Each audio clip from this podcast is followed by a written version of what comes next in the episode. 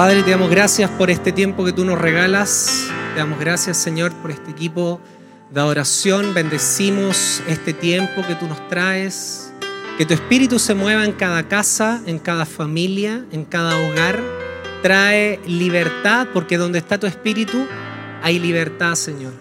Te damos las gracias por lo que tú estás haciendo en nuestra nación, aunque nuestros ojos no lo puedan ver. La fe es la certeza de lo que se viene, la convicción de lo que no se ve y nosotros creemos que tú estás obrando backstage, estás obrando detrás del velo. Gracias por este tiempo que nos regalas. En el nombre de Jesús. Amén. Muy buenos días, querida iglesia. Un gusto poder saludarles en esta mañana. Hoy día queremos eh, poder compartir una palabra del Señor Quiero dar las gracias al equipo de adoración. Quiero dar las gracias al pastor Fernando por esta oportunidad de poder compartir hoy día, en esta mañana de domingo. Buenos días a todos los que nos escuchan, a todos los que nos siguen a través de nuestras transmisiones de Facebook Live, a través de Radio Corporación a lo largo de todo Chile, la 97.1. Y queremos darte las gracias y poder pedirte que compartan nuestra transmisión en las redes sociales y obviamente poder bendecir a otros a través de una palabra de esperanza una palabra de aliento en un año que claramente ha sido un año muy especial, un año que no olvidaremos probablemente por generaciones. Así que hoy día el Señor me habló en mi corazón, creo yo, de lo que estuve buscando, el título de este mensaje y qué es lo que el Señor nos quiere hablar como iglesia. El título de este mensaje se llama Una copa amarga y vamos a hablar acerca de los momentos difíciles que nos toca vivir en la vida, pero también de saber que nuestro Señor Jesucristo estuvo ahí primero y nos mostró el camino. Y si me acompañan, vamos a hacer una oración para poder pedirle al Señor que se mueva de una manera poderosa en este mensaje. Acompáñenme en sus casas, cierren sus ojos con su familia. Padre, gracias por esta mañana. Yo te pido una bendición especial a todas las personas que nos están escuchando, todas las personas que tenemos necesidad, porque ¿quién no tiene necesidad? Necesitamos respuestas, necesitamos caminos, soluciones, estrategias y sobre todo necesitamos fortaleza y nuevas fuerzas de un año que ha sido intenso, de un año que ha sido de batalla, yo te pido que tú te muevas en cada transmisión, en cada lugar, en cada casa, en cada auto, en cada lugar de vacaciones o lugar de Santiago, departamentos, en regiones. Señor, muévete de una manera poderosa y trae revelación trae libertad, Señor, porque cuando Jesús tú estás en medio de nosotros, los corazones se inflaman, los corazones se abren y viene un nuevo entendimiento. Espíritu Santo, te pedimos esos milagros porque tú nos acompañas hoy día como el gran consolador. Te pedimos que tú nos consueles, que tú nos fortalezcas en el nombre de Jesús. Amén. Estuve dándole muchas vueltas a este mensaje acerca de una copa amarga. Eh, y tiene que ver básicamente por el año que estamos viviendo. Me toca predicar por primera vez eh, en una iglesia completamente vacía a nivel de hermanos, hermanas, un tiempo claramente distinto que nunca habíamos vivido probablemente antes. Y por eso el título de este mensaje hoy día le llamado Una copa amarga. Cerramos un año intenso, un año que nadie había planificado, un año que nadie había pensado lo que iba a venir y todo lo que iba a significar en nuestras vidas, en nuestras familias, en nuestros negocios, trabajos, en nuestra propia salud. Y claramente sabemos, muchas veces se ha predicado que estamos en el final de los tiempos. Claramente estamos a la puerta ya de la venida de nuestro Señor Jesucristo y quiero hablar algunas cosas que nos permitan reflexionar, nos permitan tener una estrategia, una sabiduría para tomar este 2020 con todo lo malo y lo bueno, pero también de cómo nos vamos a proyectar a este 2021. Por supuesto, tomados de la mano de Dios, porque claramente sabemos que para los hombres hay muchas cosas que son imposibles, pero para Él todo es posible. Y lo que nosotros hoy día necesitamos es que se abran puertas, cosas que no habían solución.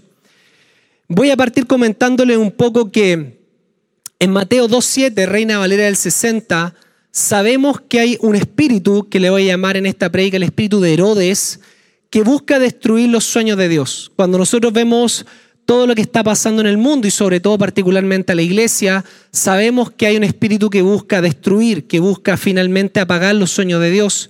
En Mateo 2.7, entonces Herodes llama a los magos en secreto y se cerciora con ellos del tiempo en que había aparecido la estrella. Finalmente Herodes quería saber qué iba a pasar, quién iba a reinar y sabía que finalmente se iba a levantar una persona que tenía una unción, un llamado a ser el rey de los judíos y finalmente él en su mente vio un potencial enemigo, vio un reinado, vio algo que podía robarle lo que Herodes tenía. Recordémonos que cuando leemos la reseña romana, Herodes incluso mandó, mandó, a matar a sus propios hijos por esta lucha de poder. Entonces vemos que finalmente el príncipe de este mundo siempre está batallando cuando algo de Dios, alguien de Dios va a buscar reinar y gobernar. En Mateo 2.16 de la Reina Valera también del 60 nos habla Herodes, versículo 16, Mateo capítulo 2, Herodes entonces cuando se vio burlado por los magos, se enoja mucho y mandó matar a todos los niños menores de dos años que había en Belén y en todos sus alrededores conforme al tiempo que había inquirido los magos. Todos sabemos, muchos de nosotros, la historia que finalmente los reyes magos fueron avisados en sueño, no le cuentan a Herodes dónde estaba Jesús, el nacimiento del Cristo, que habían ellos seguido esta estrella, y finalmente Herodes sabe que es burlado y dice, de alguna manera me tengo que deshacer de un posible gobernante, un posible rey, y manda matar a todos los niños, pero Dios tenía un plan superior y guarda a Cristo en, en Egipto.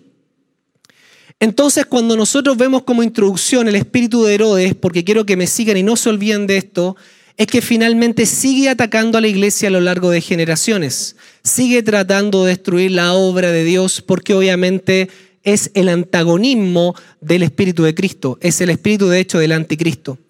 Por otro lado, nosotros hemos tenido, aparte de tener esta batalla, también han habido copas que hemos tenido que beber este año copas de familiares que han tenido una situación delicada de salud, situaciones económicas, situaciones de negocios cerrados, situaciones tal vez de conflicto en nuestra familia, porque muchas veces llevábamos nuestros hijos al colegio, pero ahora tenemos nuestros hijos todo el día en la casa.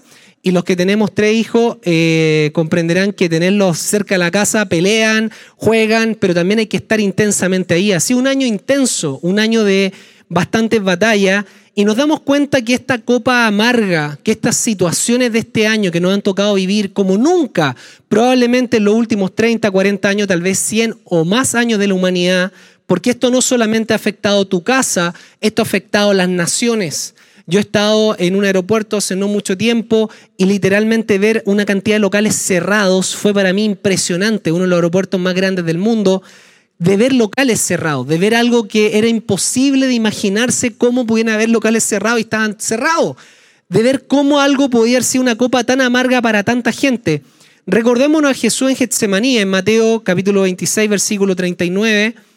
Dice la versión de Reina Valera del 60 que yendo un poco adelante se postró sobre su rostro orando y diciendo, Padre mío, si es posible, pase de mí esta copa, pero no sea como yo quiero, sino que como tú.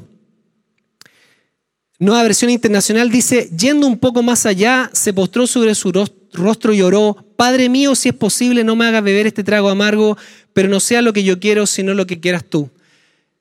A veces, en los propósitos de Dios, tenemos que beber copas amargas y no lo entendemos, porque a veces pensamos que obviamente Dios nos bendice, Dios nos abre puertas, Dios nos prospera, porque inevitablemente cuando uno hace la palabra de Dios, hay un orden bíblico y por ende hay una prosperidad bíblica que es inevitable en nuestras familias, en nuestra salud, en nuestras finanzas, cuando nosotros buscamos encontrar los caminos de Dios porque Dios nos ama y por ende Él nos quiere ver crecer como hijos de Él. Pero nos damos cuenta que su propio Hijo Jesús, que finalmente es quien nosotros seguimos, quien es el que marcó el camino y el camino más difícil, más duro que fue ir a la cruz, Él bebió una copa que no quería beber. Él no quería vivir este proceso. Pero él sabía, no sabemos si racionalmente él veía todo el camino que se veía, pero probablemente espiritualmente él tenía el gozo puesto delante de él, algo sobrenatural, de que él tenía que caminar ese camino de Getsemaní, la cruz, la traición, el vituperio, morir, etcétera, y descender tres días al infierno. Ese proceso él no lo quería vivir Y era tan grande que en Lucas 22, 24, nueva traducción viviente, nos dice que oró con más fervor y estaba en tal agonía de espíritu que su sudor caía a tierra como grandes gotas de sangre. Jesús estaba experimentando, de acuerdo a Lucas, Lucas era el único médico que había en el grupo de los discípulos y estaba hablando de una enfermedad que es bien extraña, que se llama hermatidrosis, que finalmente el ser humano suda sangre a través finalmente de sus gotas de sudor, en vez de sudor sale sangre. Es un nivel tan grande de agonía que finalmente la reacción clínica es que la persona bota gotas de sangre en ese lugar. Y ese lugar marca un hecho inédito para la historia de la humanidad porque significa que Cristo rindió su voluntad por hacer la voluntad del Padre. Baja de los cielos, de un trono lleno de ángeles, para hacerse humano como tú y yo, vivir las crisis, las aflicciones, los sufrimientos, para que finalmente tengamos un sumo sacerdote que se compadezca de nosotros. Alguien que claramente está acá a través del Espíritu Santo, a pesar de pandemia, a pesar de crisis económica, a pesar de diferentes situaciones de gobierno, de leyes que atentan contra la vida y la familia en el mundo, sabemos que Cristo está. Cristo nos dejó al consolador. ¿Por qué? Porque ese evento, cuando Él decide y bota esas gotas de sangre, Él finalmente dice, no sea mi voluntad sino la tuya. Él vive la mayor copa amarga de la historia para que nosotros, en primer lugar, tuviéramos salvación y en estas crisis, en estos sufrimientos, en estas copas amargas que hemos tenido que vivir este año y que tal vez están algunos de nosotros viviendo, sepamos que Cristo lo pasó primero y no solamente lo pasó primero, sino que Él nos dejó al consolador para tener consuelo en su palabra y por otro lado para poder tener sabiduría en cómo poder enfrentar este próximo 2021, que la pregunta del millón es, ¿cómo lo enfrento? ¿Qué debo pensar? ¿Qué debo creer? Porque lo que más afecta en este año muy probablemente es nuestra salud mental. Sabemos, por supuesto, que hay personas que han muerto y lo lamentamos. La pregunta es, todos los que quedan vivos, todos los que estamos vivos, ¿cómo está nuestra mente con un año de tantas situaciones? Y lo que queremos entender es cómo Cristo nos lleva. Algo muy importante de este año ha sido entender que más allá de una enfermedad viral, entendemos que el enemigo de nuestra alma es el que está detrás. El mundo espiritual es más real que el mundo físico y por ende sabemos y debemos entender que finalmente es el enemigo el que busca destruir la familia, destruir los negocios, destruir la iglesia, separarnos, etc. Y por ende al entender, Sun Tzu, un gran maestro de la estrategia militar, decía, Conócete a ti mismo y conoce a tu enemigo y de mil batallas saldrás victorioso. Nosotros debemos entender que no es mi pareja, que no es mi jefe, que no es finalmente alguna persona, sino que finalmente hay un mundo espiritual detrás. Y esto me, da, va dando la introducción a todavía al cuerpo central de este mensaje. Y en esta intro, a mí también me tocó vivir eh, el coronavirus en nuestra casa no solamente las situaciones laborales este año que tuvieron que cambiar de la forma que hacíamos negocio, de la forma que nos teníamos que atender con la gente, ofrecer servicios de inversión, etcétera, a través de internet y a través de diferentes plataformas, es decir, reinventándonos, sino que también tuvimos que vivir el virus en nuestra propia casa. Y yo cuando estaba viviendo ese proceso decía, pero ¿por qué estoy viviendo esta copa? ¿Por qué me está tocando esta copa amarga? ¿Por qué tengo que ver a uno de mis hijos, después a otro de mis hijos, otro de mis hijos, más allá de las manifestaciones clínicas que pudieran tener, es que es el terror que viene. Y de eso hablar que el terror, el temor es lazo en el corazón del hombre. Más el que confía en Dios prosperará. A veces queremos que todas las cosas estén perfectas para poder invertir o hacer cosas en nuestra vida. Pero dice Eclesiastés que finalmente el que mira las nubes no va a cegar. Nosotros debemos tener otra actitud en cuanto enfrentamos el 2021 y creyendo en primer lugar de que Cristo está con nosotros, de que Cristo pasó un Getsemaní, pasó un sufrimiento y que por supuesto Dios mediante estemos todos vivos, pero Él igual pagó el precio de la cruz para que nosotros también tengamos vida eterna. Muchas cosas me enseñaron y en este proceso de vivir algo así, el Salmo 23.4 de la Reina Valera 60 lo hemos leído muchas veces. Pero otra cosa es cuando uno lo está viviendo en sí. Aunque ande en valle de sombra de muerte, no temeré mal alguno, porque tú estarás conmigo, tu bar y tu callado me infundirán aliento. La pregunta es, ¿cuánto Dios más me ha hablado fue cuando yo estaba contagiado? Porque a veces pensamos que todos se van, pero Él no se va. Y por eso este salmo dice, porque tú estarás conmigo, tú estarás conmigo. Y no solo eso, tu vara y tu callado me infundirán aliento. La vara y el callado eran dos piezas o dos en una o eran dos piezas distintas. La vara era un pedazo de madera o rama recto de quizá menos de un metro que el pastor usaba para dar golpecitos y redireccionar a la oveja en su camino correcto. Y por otro lado, el callado medía alrededor de dos metros, una especie de gancho y que tenía múltiples usos. Podía sacar a la oveja cuando se caía entre medio de las piedras, podía defenderlo de algún animal salvaje. Entonces hablamos que en el Valle de Sombra de Muerte este año, de lo que pueda ocurrir el otro año, Él estará al lado de nosotros dándonos dirección. Y si algo nos pasa, cualquier tipo de cosa, nos va a guardar y a cuidar y a proteger de las fieras. Él va a estar. Y él el tiempo que más me habló fue ese tiempo. Me ha hablado todo el año, pero ese tiempo lo sentí particularmente cerca al lado mío. De una manera tan sobrenatural, porque me tocó no solamente cuidarme a mí, sino que cuidar a toda mi familia, porque todos se contagiaron. Seis personas habían en mi casa. Entonces, en un momento yo me sentía como en Lucas 5, versículo 12. Me acordaba tanto este versículo que decía, sucedió que estando él, versículo 12, en una de las ciudades, se presentó un hombre lleno de lepra el cual viendo a Jesús se postró con el rostro en tierra y le rogó diciendo, Señor, si quieres puedes limpiarme. Versículo 13, entonces extendiendo él la mano le tocó diciendo, quiero ser limpio y al instante la lepra se fue de ahí. Hemos leído este versículo muchas veces, pero es impresionante porque implica no solamente que Cristo hace una sanidad física, sino que lo que más necesitamos como humanidad es sentirnos abrazados. Es lo que antes hacíamos cuando llegábamos a la iglesia, ¿se acuerdan? Todos nos abrazamos, bienvenido a casa, un abrazo, una mano, un beso. ¿Qué es lo que empezamos claramente este año cada vez a tener menos? Entonces Cristo, en medio de la crisis, en medio de la lepra, si queremos llamarlo así, porque en esa época no había solución para la lepra, Cristo dice, yo estoy contigo. Cristo dice, no importa, yo te toco igual, yo te voy a abrazar igual, yo de alguna u otra manera voy a llegar a ti. Si tú estás en tu casa hoy día sintiéndote solo, si tú tal vez hoy día no tienes tantas familias que estén viviendo contigo, yo te puedo decir que Cristo está tan cerca como tú lo determines.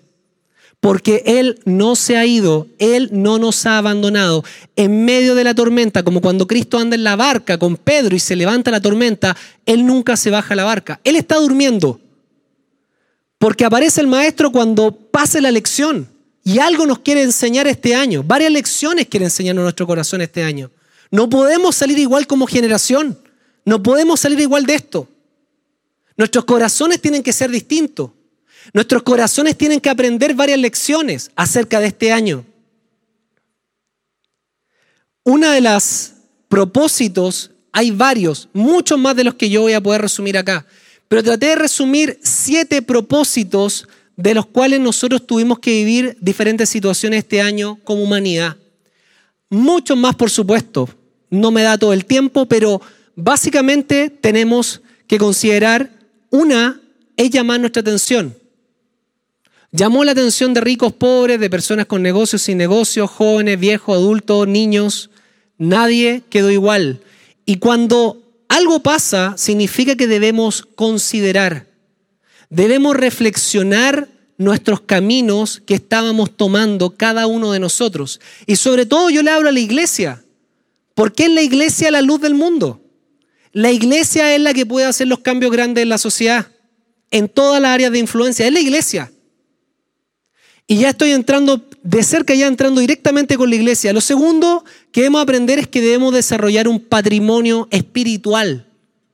La gente se dio cuenta, todos dimos cuenta que las cosas, los negocios, el dinero, muchas cosas, no podíamos juntarnos, no podíamos trabajar normalmente, muchas cosas que teníamos, no podíamos ir a nuestras casas en la playa, etcétera, etcétera, etcétera, etcétera. No podíamos viajar por un tiempo.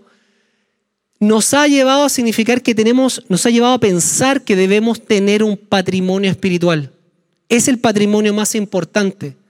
Ser ateo es un pésimo negocio en este tiempo porque debemos entender, en el tercer punto, la fragilidad de la vida. Esto nos ayudó a entender que somos frágiles. A veces nos sentimos invencibles hasta que nos pasan situaciones. Yo en mis 23 años, cuando he contado mi testimonio, me convertí. Yo llegué a la iglesia porque me sentí muy frágil. ¿Y cómo llegué muy frágil? Porque estaba con una hipertensión, entre muchos problemas más. Una hipertensión con una persona de 23 años, una locura. Hipertensión nivel 2, para los que conocen de eso. Entonces, cuando tú ves la fragilidad de la vida, tú buscas lo eterno. Como decía Pedro, ¿dónde iremos? ¿A quién iremos? Solo tú tienes palabras de vida eterna. Todo esto de acá va a pasar, pero creo que es el momento como humanidad que reflexionemos nuestros caminos, los gobernantes que elegimos, las leyes que votamos, porque Dios nos pedirá cuentas de qué estamos haciendo realmente acá en la creación como buenos o malos administradores. Esto también nos ha permitido el coronavirus de conocer nuestros temores más profundos y también nuestras pifias más grandes. Nuestros temas en nuestra familia, nuestros temores se han acrecentado y hemos visto cuál es realmente, dónde está puesta nuestra confianza. Nuestros temores a la enfermedad o el temor a no tener dinero o el temor a la pérdida se incrementaron y ahí nos dimos cuenta que necesitamos algo eterno, porque todo fue remecido. Los gobiernos fueron remecidos, la iglesia fue remecida, el área de la educación fue remecida. Díganme un área que no fue remecida.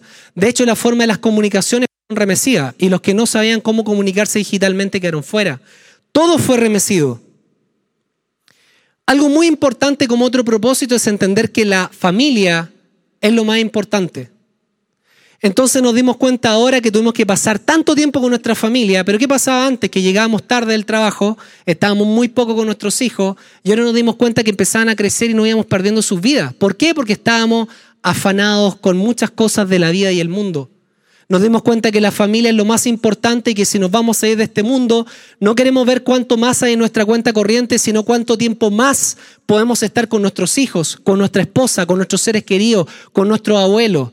Yo vi a mi papá después de ocho meses, a mi mamá después de varios meses. Es distinto. Entonces nosotros hoy día tenemos que aprender también que hay que ahorrar en las vacas gordas para cuando vengan las vacas flacas. Y eso es bíblico. Nos dimos cuenta de la importancia de poder también tener buenas finanzas cuando vienen los momentos de crisis, cuando uno pierde el trabajo, cuando uno pierde diferentes negocios. Yo conozco una persona, voy a hablarlo muy, muy cortito, que estaba en un, eh, cayó, esta persona perdió de siete negocios, perdió seis negocios en la pandemia. Como por supuesto también personas que han crecido sus negocios. Entonces sabemos que finalmente necesitamos saber las estrategias saber entender los caminos de Dios porque Él conoce el futuro. Nosotros no conocemos cómo va a ser el 2021. Yo creo tener una corazonada, creo tener una dirección divina, que es la que les voy a contar ahora, pero nadie lo sabe hasta que pase. Y después, por otro lado, también aprendemos, con esto cierro los aprendizajes, es que después de una gran tormenta, esta ha sido una de las tormentas lejos más grandes que ha tenido la humanidad, que va a quedar registrado en los libros de historia. Nunca más había una tormenta tan grande como esta. La pregunta es, en la tormenta nadie ve nada. Y eso es lo que nos genera más angustia, la incertidumbre del futuro. Pero sabemos que Cristo cuando va en la tormenta dice, pasemos al otro lado. Y le dice como cortita, es como un versículo así, súper corta, pero es pasemos al otro lado. Él sabe lo que va a pasar, pero él necesita una tormenta. La tormenta te genera músculo, la tormenta te genera los mejores marineros. Dime tú las formas de tu liderazgo, cómo tú creciste este año cómo tuvimos que crecer este año como iglesia, de ser personas distintas, de ser personas más empáticas, de ser personas mucho más desarrolladas. Entonces, la tormenta lo más lindo es que cuando pasa, queda un camino completamente despejado. En base a esto, ¿qué ha pasado en términos de Herodes, la copa amarga de Cristo, la humanidad, lo que está pasando hoy día alrededor del mundo? toda la incertidumbre económica, política, no solo de Chile, de Estados Unidos y de varios países en Latinoamérica y del mundo, estamos viviendo uno de los tiempos más movidos de la historia, me atrevería a decir. Por lo menos la historia conocida. Y la pregunta ahora es, ¿qué hacemos? ¿Qué pasa con la iglesia? La iglesia es finalmente el lugar que debe iluminar al mundo. Es la iglesia que trae los grandes cambios en la sociedad, la reforma a la sociedad, la luz y la esperanza, pero no la podemos dejar debajo del almud, tenemos que sacarle que brille. Y hoy día cuando predico en un culto donde muchos de mis hermanos no pueden estar acá por las razones que sabemos, obviamente que ha sido uno de los mensajes más desafiantes que me ha tocado dar en mi vida probablemente. Porque ¿qué le digo a la iglesia? ¿Qué le digo a la iglesia que me está escuchando en sus casas? Y el Señor me llevó a esta palabra en Hechos 12. Hechos 12, versículo 1. En aquel tiempo el rey Herodes echó mano a algunos de la iglesia para maltratarles. Vemos de nuevo Herodes, vemos de nuevo este espíritu del anticristo en una posición de influencia atacando a la iglesia. La iglesia hoy día está batallando en muchas partes del mundo, desde el punto de vista legal, de poder juntarse, desde el punto de vista económico, de un montón de formas para la iglesia permanecer. No hemos podido juntarnos en nuestros templos. Entonces el Señor me ha llevado a poder compartirle a la iglesia qué, qué está pasando y para dónde debemos ir, qué debemos hacer. En el versículo 2, matan a espada a Jacob, hermano de Juan, es decir, claramente ha habido muerte, incluso dentro de la iglesia, lamentablemente. No conocemos todos los caminos de Dios, pero ha habido muerte de diferentes personas físicamente, muertes de negocio, muertes de cosas que hemos tenido que nosotros también morir en nuestra propia vida por nuestras propias faltas de liderazgo que hemos tenido que desarrollar este año, temas de nuestro carácter que hemos tenido que crecer. Y el versículo 3 dice, y viendo que esto había agradado a los judíos, procedió también a prender a Pedro eran entonces los días de los panes sin levadura. Sentía en mi espíritu que Pedro representa a la iglesia. Entonces la iglesia fue de alguna manera capturada. Pedro como la cabeza en ese tiempo, como uno de los líderes más prominentes, más conocidos, claramente quedó apresado y la iglesia se cerró. Queda Pedro apesado y estaban en los días de los panes sin levadura. Es curioso que la Biblia menciona esto. Y ustedes saben que cada detalle de la Biblia tiene una razón.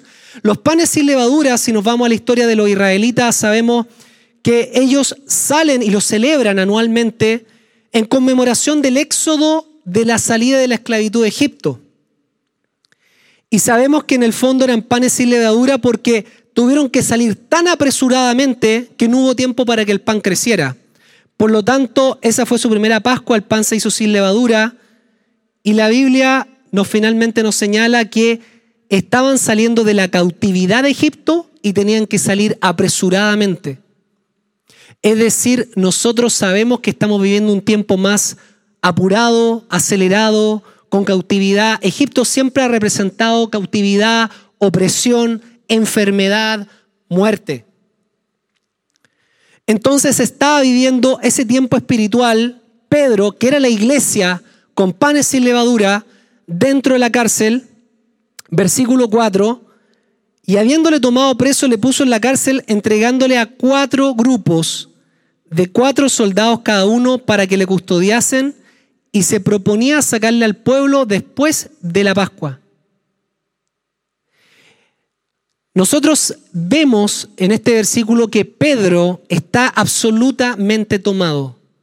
La iglesia está absolutamente tomada. Está presa y por otro lado no solamente está presa, además de conocimientos para la batalla, para que usted sepa, el soldado romano tenía que tener otros oficios como albañil, carpintero o herrero, con el fin de conseguir autosuficiencia a la hora de realizar cualquier actividad complementaria al proceso de conquista. Yo no sabía esto. Entonces, no solamente el soldado romano era uno de los asesinos, un ejército tremendamente estructurado, disciplinado, eh, de una manera muy letal para poder ganar las batallas, y por eso Roma se expande de una manera tan increíble, sino que el soldado romano además debía tener una profesión, como la leemos acá. Entonces, Pedro, de alguna manera espiritualmente, no solamente está rodeado de una fuerza militar, Pedro no solamente está rodeado de una fuerza tremendamente organizada, sino que también está rodeado en cantidad. Era uno contra 16 personas.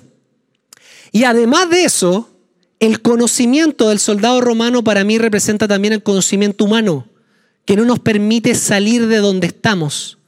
El conocimiento humano limitado en una crisis donde hay conocimiento humano que es limitado. Porque si el conocimiento humano no fuera limitado, nosotros ya no estaríamos acá. Claramente esto sería distinto. Muchos procesos de pandemia se hubieran acortado. Pero estamos acá por diferentes circunstancias y eso hace que estaba cerrado, bien cerrado. Y no solamente eso para Pedro, sino que habían dos cadenas. No solamente una cadena, dos cadenas. Entonces quiero que me siga de que estamos hablando de una situación imposible, de que estamos hablando de una situación imposible, humana, militar, de conocimiento, estratégica, de lugar, de cadenas, donde Pedro no tiene cómo salir, de donde finalmente la iglesia se encuentra rodeada y no tiene cómo salir. Y en ese proceso, el versículo 5, y aquí es donde quiero traer la esperanza, donde quiero hablar acerca de cuál es la estrategia, y que ha sido siempre la misma, nunca ha sido distinta. Aquí no estoy inventando la rueda, solamente estoy recordándole a la iglesia la importancia de esto. Así que Pedro estaba custodiado en la cárcel, versículo 5, pero la iglesia hacía sin cesar oración a Dios por él. Entonces la iglesia en casa, los grupos que me están escuchando hoy día, la importancia de mantener la oración, no solamente por nuestro país, la oración por la iglesia, la oración porque Dios traiga su reino a la tierra en medio de toda esta situación. La iglesia hacía sin cesar oración por él. Y en el versículo 6, cuando Herodes le iba a sacar aquella misma noche, estaba Pedro durmiendo entre dos soldados, sujetado con dos cadenas, y los guardas delante de la puerta custodiaban la cárcel. Estaba todo perdido, pero finalmente en el 7 se presenta un ángel del Señor, resplandece en la cárcel, toca a Pedro en el costado, le dice que se ponga las sandalias y lo siga. Entonces, lo que yo quiero llevar a la iglesia en esta conversación, en esta prédica, es que finalmente las cadenas caen solas, los soldados no se despiertan a pesar de la enorme luz que había y la intensidad de la luz, es que finalmente solo podemos salir de acá con una intervención sobrenatural. Y siento en mi corazón que Dios quiere intervenir sobrenaturalmente en este 2021. Que Dios quiere sobrenaturalmente intervenir y cambiar radicalmente el camino que vamos tomando como sociedad en todo sentido. Finalmente Pedro lo único que hizo en el versículo 9 y saliendo le seguía, pero no sabía que era verdad lo que hacía el ángel, sino que pensaba que veía una visión. Nosotros debemos obedecer pase lo que pase, independientemente de lo que nosotros pensemos o creamos. Finalmente debemos buscar a Dios en oración y obedecer, buscar a Dios en oración y obedecer. Porque todos los impedimentos humanos van a ser quitados. ¿Cómo? A través de la oración. Versículo 10. Pasaron la primera guardia, la segunda guardia, llegaron a la puerta de hierro que daba a la ciudad, la cual se abrió por sí misma hierro, opresión, encierro, imposibilidades. Imposibilidad tu negocio, imposibilidad tal vez del matrimonio, imposibilidad de salud, imposibilidades. Todo eso pasa Pedro para finalmente salir. Entonces nosotros hoy día lo que creemos es que la iglesia debe tener esperanza. La iglesia debe tener fe de que el Señor no nos ha dejado y de que la ayuda divina ya vino, ha venido, ha sido un año con muchas situaciones, pero que el Señor nos ha sostenido. Pero quiero, en mi corazón, creo que este 2021 va a haber una intervención sobrenatural. Y con esto cierro. Herodes muere en diferentes versículos, pero termino con esto. Versículo 24, pero la palabra del Señor crecía y se multiplicaba. Yo creo en mi corazón que va a haber un cambio desde el ambiente espiritual, desde la política en las naciones, desde las leyes que se están haciendo. Va a haber un cambio espiritual y también va a venir un gran avivamiento y mover en nuestras naciones. Esto ha sido el preludio, lo preliminar para preparar los corazones de la gran cosecha que se viene de alma. Yo no creo que esto se acaba, yo, yo he orado en mi corazón diciéndole, Señor, danos una ventana de gracia es una ventana, es una ventana de gracia. Que, en tema de este aceleramiento de los últimos tiempos, Señor, haz una pausa, haz una ventana por misericordia a los que no te conocen, a los que no te conocen. Y yo siento en esta palabra que termina diciendo, pero la palabra del Señor crecía y se multiplicaba, es finalmente creyendo que esto viene. Que viene algo que se van a abrir los corazones, que van a venir una gran multiplicación. Quiero pedir al equipo de adoración si puede subir adelante. Vamos a, orar, a tener un tiempo de ministración. En 1 Samuel 17:45 sabemos que David está en el valle de Ela y Goliat 40 días estaba, que venga alguien a pelear conmigo, que venga alguien, y nadie se atrevía. Nosotros hoy día escuchamos al mundo, escuchamos los medios del mundo, ¿y qué nos da temor? Pensamos que es imposible, que no podemos salir de ahí. En el versículo 17:45 David le contestó, tú vienes contra mí con espada, lanza y jabalina, pero yo vengo a ti en el nombre del Señor Todopoderoso, el Dios de los ejércitos de Israel, a quien has desafiado. Nosotros debemos buscar desafiar el statu quo, sacar lo que nos están diciendo continuamente los medios y el temor y creer qué es lo que Dios nos quiere hablar para el 2021. ¿Qué es lo que el Señor nos quiere enseñar en cómo pararnos este 2021? Y yo te quiero dejar con una palabra y voy a orar que dice, y sabemos que a los que aman a Dios, Romanos 8:28, todas las cosas les ayudan a bien, esto es a lo que conforme a su propósito son llamados. Y la pregunta que tú me puedes hacer en tu casa es cómo yo amo a Dios. Porque la gente me dice que tal vez yo amo a Dios, tal vez no lo amo. ¿Cómo sé si lo amo? Muy simple. Juan 14, versículo 22, nueva versión internacional. ¿Quién es el que me ama? El que hace suyo mis mandamientos y los obedece. Y al que me ama, mi Padre lo amará, yo también lo amaré y me manifestaré a él. Si nosotros queremos que las circunstancias del 2020 cambien en este 2021, que el Señor lo ocupe para nuestro bien, a la iglesia le estoy hablando, nosotros debemos amar a Dios. ¿Y cómo lo amamos? Siguiendo sus mandamientos. Vamos a orar. Padre, yo te pido en esta mañana que tú bendigas cada familia, cada casa. Yo te pido, Señor, por las personas que en este momento nos están escuchando, que tú traigas un cambio, que este año que ha sido un año difícil de diferentes situaciones, Señor, tú lo ocupes para el bien de la iglesia.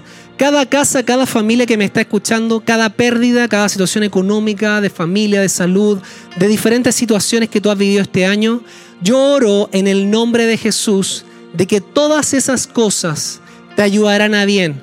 Yo declaro en el nombre de Jesús que para este 2021 será un lanzamiento. Todo esto te servirá para aumentar la potencia, la fuerza de lo que tú vas a alcanzar este 2021. Porque puede haber problemas económicos, problemas de crisis sanitaria de cualquier tipo, pero la iglesia, como vimos con Pedro, no hay hombre, no hay situación que la pueda detener. Yo bendigo tu casa, tu familia, en el nombre poderoso de Jesús. Amén. Qué hermoso mensaje hemos podido escuchar y qué bueno que te quedaste en nuestra sintonía.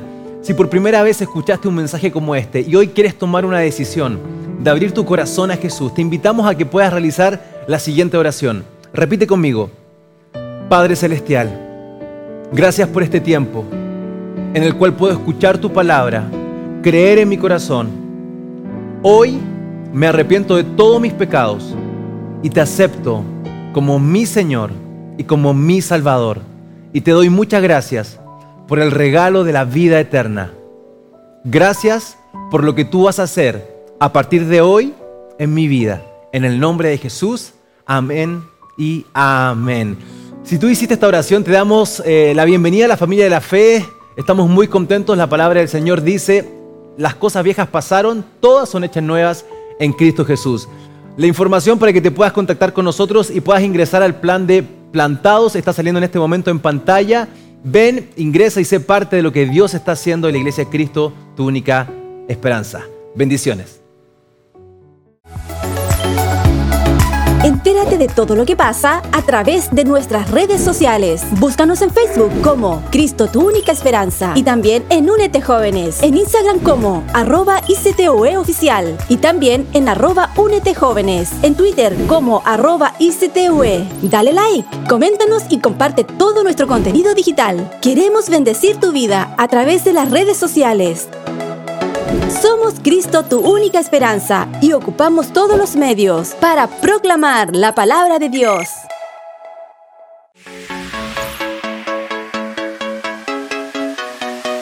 En Iglesia Cristo tu única esperanza, ahora sigues conectado con nosotros, donde quiera que te encuentres.